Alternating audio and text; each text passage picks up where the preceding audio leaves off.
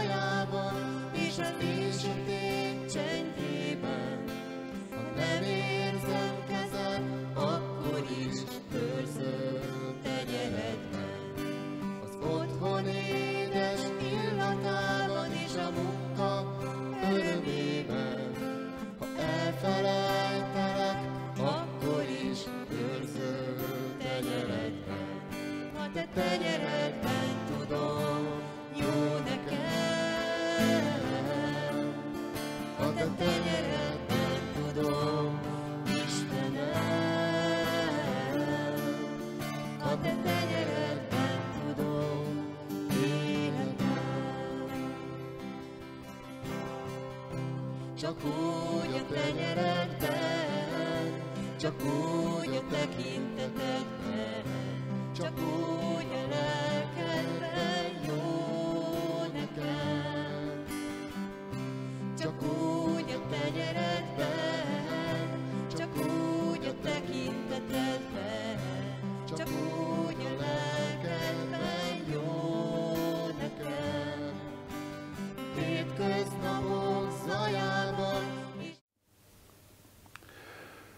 Áldás békességet, sok szeretettel köszöntök mindenkit, aki a Széchenyi Gyülekezet rész második online Isten tiszteletén vesz részt.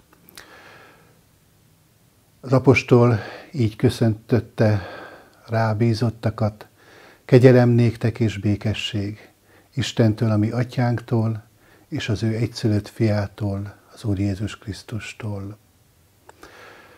Széchenyi Városi Gyülekezet részünkben az idei évben két bibliai könyv alapján tanulmányozok Isten igéjét.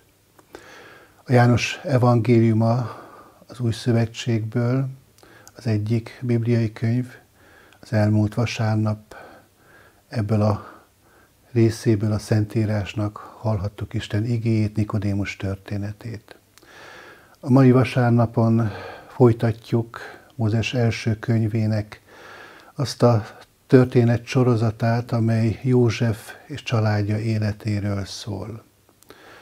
Most a 42. fejezethez érkeztünk el, és mielőtt fölolvasnám soron következő bibliai szakaszunkat, hajtsuk meg fejünket, és így elcsendesedve imádságban szólítsuk meg a mi Urunkat. Mindenható mennyei atyánk, hálás szívvel köszönjük meg neked azt a kiváltságot és lehetőséget, hogy kereshetjük, kutathatjuk a te akaratodat, a te igédből nyerhető üzenetet, azzal a reménységgel, hogy te kijelented magadat számunkra. Kérünk, Urunk, hogy védj el minden akadályt, amely a szívünkben van, amely gátja lehet annak, hogy személyesen megszólíts minket. Jézus Krisztusért kérünk, hogy töröld el a mi bűneinket. És szintén a Te egyszülött fiadért és mi megváltó Urunkért kérünk, hogy ajándékozz meg minket a Te szent lelkeddel. Hogy a Te igédnek hallgatása során az mi szívünkben hit ébredhessen, erősödhessen, és növekedhessünk abban a kegyelemben, amelyet Te fiadban, Jézus Krisztusban elkészítettél számunkra. Amen. Mózes első könyvének 42. fejezetéből, az első öt versből olvasom Isten igéjét. Jákob látta, hogy Egyiptomban van gabona, és ezt mondta Jákob apjainak. Mit néztek egymásra? Majd ezt mondta. Hallottam, hogy Egyiptomban van gabona, menjetek el és vásároljatok ott gabonát, hogy életben maradjunk és ne halljunk meg. Elment tehát József tíz bátyja, hogy gabonát vásároljanak Egyiptomban. De Benyámint, József öccsét nem küldte el Jákob a bátyjaival, mert azt gondolta, hogy szerencsétlenség éri. Így mentek el Izrael fiai másokkal együtt, akik gabonát vásárolni mentek, mert éhínség volt Kánaán földjén. Amen. Két héttel ezelőtt Széchenyi városban ott fejeztük be József történetét, hogy József megfejti a fáraó álmait. A fáraó látva József bölcsességét kinevezte a birodalom legmagasabb rangú vezetőjének. A fáraó álma beteljesedett, valóban hét bőesztendő következett. Mindeközben József álma is kezdenek valóra válni. Magas rangra emelte a fáraó, sokan meghajoltak József előtt. Az egész birodalom neki engedelmeskedett. A gyermekkori álom kezdett valóra válni. József már húsz éve van Egyiptomban. Eltelt a hét bőesztendő, de jönnek a nem szeretem napok. A hét szűk esztendő elkezdődött. Egyre nagyobb az inség, de Egyiptomban van bőven gabona. Van gabona, mert volt valaki, aki Isten szavát komolyan vette, és azt szerint tette a dolgát. Ez a valaki József volt. Milyen sok áldás fakadt belőle. Erről hallhattunk két héttel ezelőtt. Itt fejeztük be József történetét. Mai igénk kitekintésre ad lehetőséget. Mi a helyzet Egyiptom határain kívül, és mi a helyzet a mi életünkben? Azt olvastuk, hogy Kánán földjén is véget ért a hét bőesztendő. Elkezdődött az inséges időszak. Fogyott az élelem, nőtt az aggodalom napról napra. Elfogytak a tartalékok. Már számolni kellett a porciót. Nem lehetett a megszokott biztonságérzettel asztalhoz telepedni. A helyzet teljesen megváltozott. Ami eddig természetes volt, a szükség idején kiderült, hogy ajándék. Így van ez ma is. Ami korábban természetes volt, legyen az egészség, vagy biztonság, vagy gyülekezeti közösség, amíg el nem vétetik, fel sem tűnik, hogy van, és ha nincs, kiderül, micsoda kincs. Hét bő esztendő, hét szűk esztendő az akkor ismert világon. Ma pedig a nyugalom évei után világjárvány. Most 2020-ban a koronavírus az egész világot meghatározza. De volt itt spanyol nátha is, 1920 körül, korábban pedig kolera járvány az 1800-as évek második évtizedében. Még korábban pedig pestis járvány az 1700-as évek hasonló időszakában. Száz évente kopogtat Isten az emberiség ajtaján. Figyelmeztet. Nincs minden a kezetekben. Miközben a makrokozmoszt hódítjátok, egy mikroszkópikus vírus a feje tetejére állítja a világot.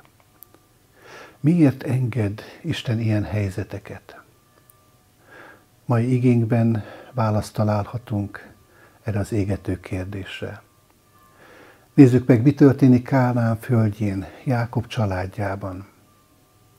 A környező népek mind felkerekedtek, mert hallották, hogy Egyiptomban van gabona. Csak József családja maradt a helyén. Mi lehet az oka? Ha beleképzelem magam József testvéreinek a helyzetébe, a normális magatartás ebben a helyzetben az lenne, hogy szedelőzködöm és indulok. Indulok, hogy megmeneküljek, útra kelek, hogy mentsem a szeretteim életét. De ők miért nem indulnak? Messze van Egyiptom?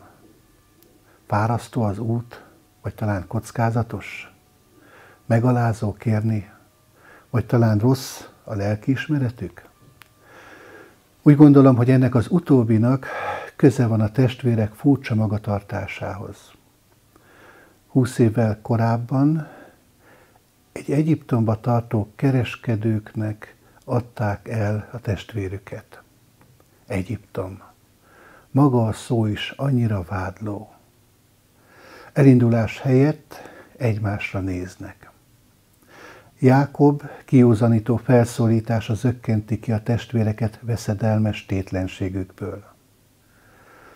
Kedves testvérek, amíg csak egymásra nézünk, amíg nem vagyunk tekintettel Istenre, addig csak egymástól várhatunk megoldást. És vannak helyzetek, amikor nem tudunk jó megoldásokat, mert nem a mi kezünkben van az irányítás. Járvány időszakában most különösen is átéljük ezt. Ha csak egymásra nézünk, érezzük a tehetetlenségünket. Mit teszünk? Elindulunk, vagy maradunk? Elindulunk-e arra a helyre, ahol van gabona, vagyis ahol élet van, sőt, ahol bőségben élhetünk. József testvérei egymásra néztek és nem mozdultak. Ha ebben az állapotban maradnak, nyilvánvaló, hogy elpusztulnak. Ez nem jó túlélési stratégia. Kedves testvérek, amire nézünk, annak az erőterébe kerülünk. Aki a bajaira néz, annak mindig lesz oka keseregni, panaszkodni. Aki az ellenségeire néz, félni fog. Aki önmagára néz, vérmérséklete szerint vagy elbizakodik, vagy elcsügged. És akik az Úrra néznek, azt mondja a Szentírás, azok örömre derülnek. Mit jelent az Úrra nézni? Azt, hogy számolunk Istennel, és számítunk rá. Igyekszünk megismerni nagy tetteit, és tudjuk, hogy ő nem változik. Ma is ugyanolyan hatalmas és irgalmas, mint régen.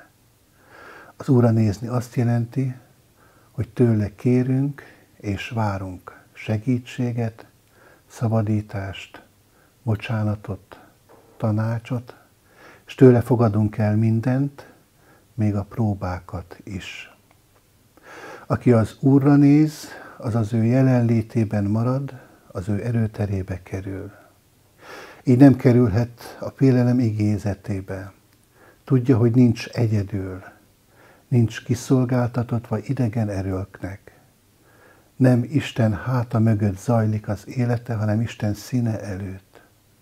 Ő pedig szemmel tartja, sőt, karjába tartja a benne bízókat. Kire nézünk mostani helyzetünkben? Olyan sok bibliai példa van előttünk, amelyek arra buzdítanak, hogy merjünk túl látni azon, ami körülvesz. Elizeus története jut eszembe az Ószövetségből, amikor ott van Dótán városában, az éjszaka leple alatt Arám királya hadseregével körülveszi azt a házat, melyben Elizeus tartózkodik. Reggel a szolgája kimegy a ház elé, és amikor körbe tekint, látja a félelmetes arám hadsereget. Kétségbe esik, és jaj, jaj veszékelve felkiált. Jaj, Uram, mi lesz most velünk? Elizeus próféta szintén kimegy, körültekint, és látja az arám sereget. De ezzel együtt látja azt is, amit Isten készített a szabadításokra. Azt a felmentő angyal sereget, amely körülveszi őket, és mint egy védő gyűrűt alkot körülöttük. És Elizeus ebben a helyzetben Istenhez könyörög és kéri, hogy nyissa meg szolgája szemét. És Elizeus szolgája lát. Látja, amit a próféta lát túl a valóságon. A szeme megnyílik. Az új szövetséget lapozva sok történet közül csak a zsidókhoz írt levél egy részletét, a 12. fejezetben leírt gondolatot hadd emeljem ki, amely így bátorít minket. Nézzünk fel Jézusra, a hit szerzőjére és beteljesítőjére. Kedves testvérek, nem csak évezredes bibliai példák, hanem mai megfogalmazások is bátoríthatnak minket. Gyökösi Endre református lelkész következő frappáns három sorban fogalmazta meg az imént említett bibliai gondolatokat. Árnyék mögött fény ragyog, nagyobb mögött még nagyobb.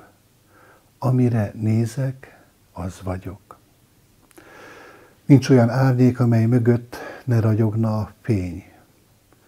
Egyébként is csak ott van árnyék, ahol fény van.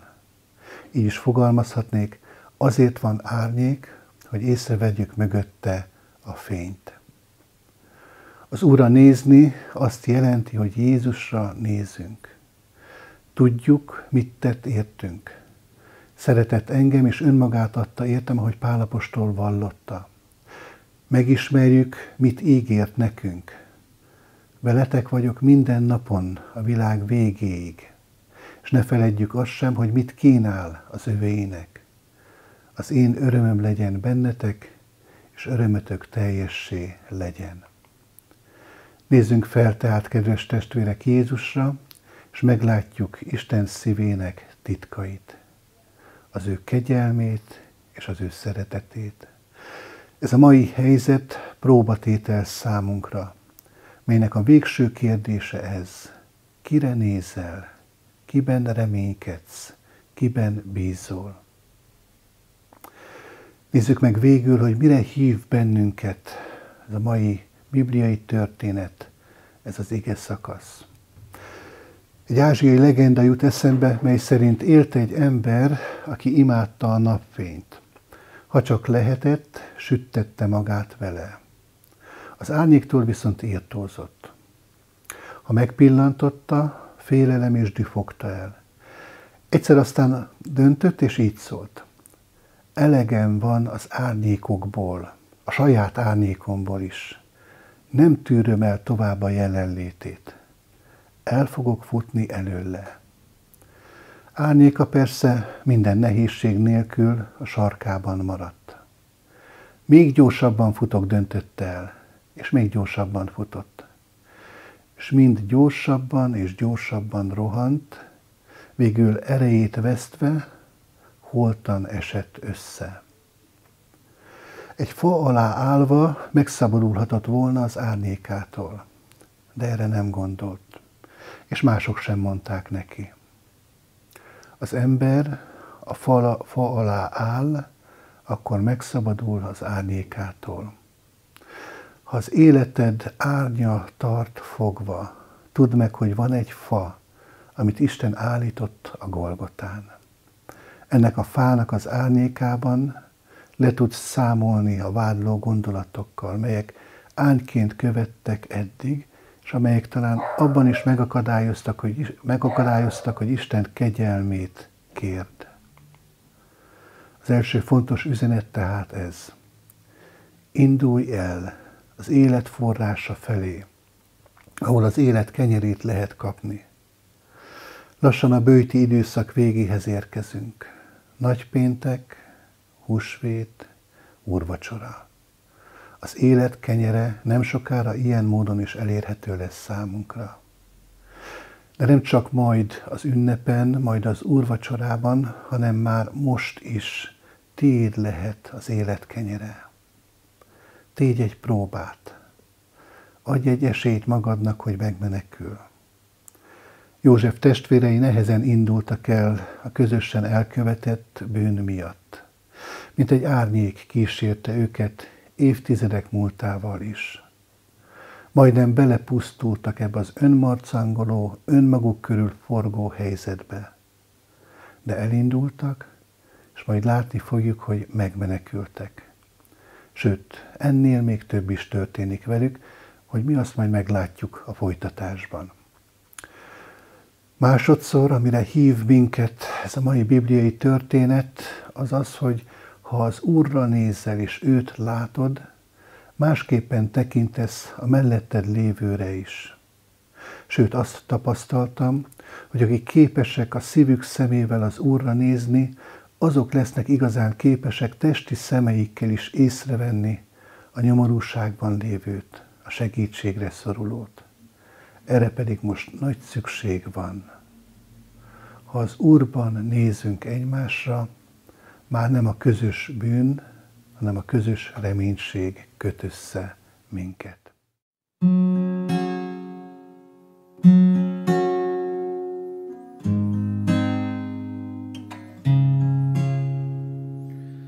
Felnézek magasba, de nem csillagokra, hanem a szívednek szókaiba. Felnézek magasba, de nem csillagokra, hanem a szívednek rejtett szolgaira. Ott látom titkait, szíved szándékait, abban rejlik kedved, kiárasztott kegyelmed. A te szereteted kivonta lelkemet, pusztulás verméből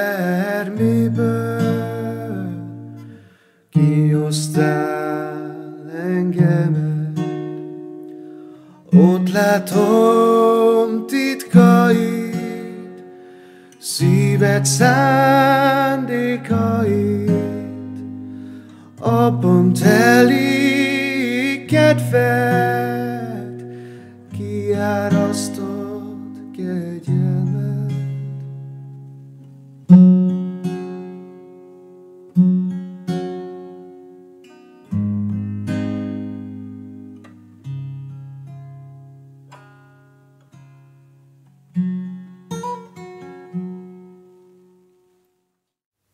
Hajtsuk meg fejünket, és imádkozzunk. Mindenható mennyi atyánk az Úr Jézus Krisztusban. Köszönjük neked az imént kapott bátorító üzenetet, amely minket arra indít, hogy induljunk el feléd. Urunk, csak Te látod azt, hogy mennyi minden akadály volt eddig a mi életünkben, amely útját szekte annak, hogy lépéseket tegyünk Te feléd. Urunk, most ez a szorongattatott helyzet, amely körülvesz, és arra kényszerít minket, hogy erre a lehetőségre, mint egy tőled érkező hívásra igent mondjunk. Könyörülj meg rajtunk, hogy valóban legyen indítatásunk. És olyan jó azt, Urunk, tudni, hogy van utunk Te hozzád, a Te fiad Jézus Krisztus által. Ő mondta önmagáról, hogy én vagyok az út, az igazság és az élet. Senki sem mehet az atyához, csak is én általam. Szeretnénk, Urunk, hozzád jutni, a Te közelségedben, jelenlétedben megpihenni, békességre lelni és meggyógyulni. És Urunk, az is a mi felelősségünk, hogy másokat is Te feléd segítsünk.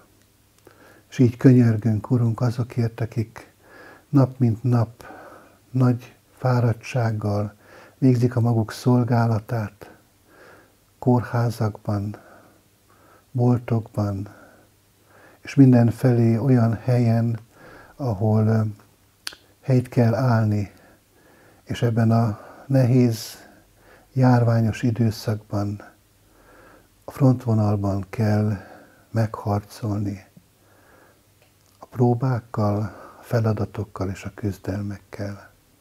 Urunk, adj nekik erőt, adj nekik szeretetet és rád figyelő hitet ebben a nehéz helyzetben.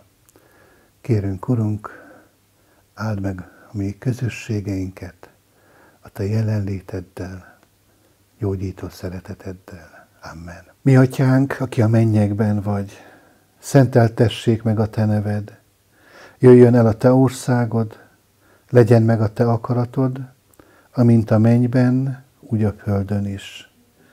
Mindennapi kenyerünket add meg nekünk ma, és bocsásd meg védkeinket, miképpen mi is megbocsátunk az ellenünk védkezőknek. És ne védj minket kísértésbe, de szabadíts meg a gonosztól, mert Téd az ország, a hatalom és a dicsőség mindörökké. Amen.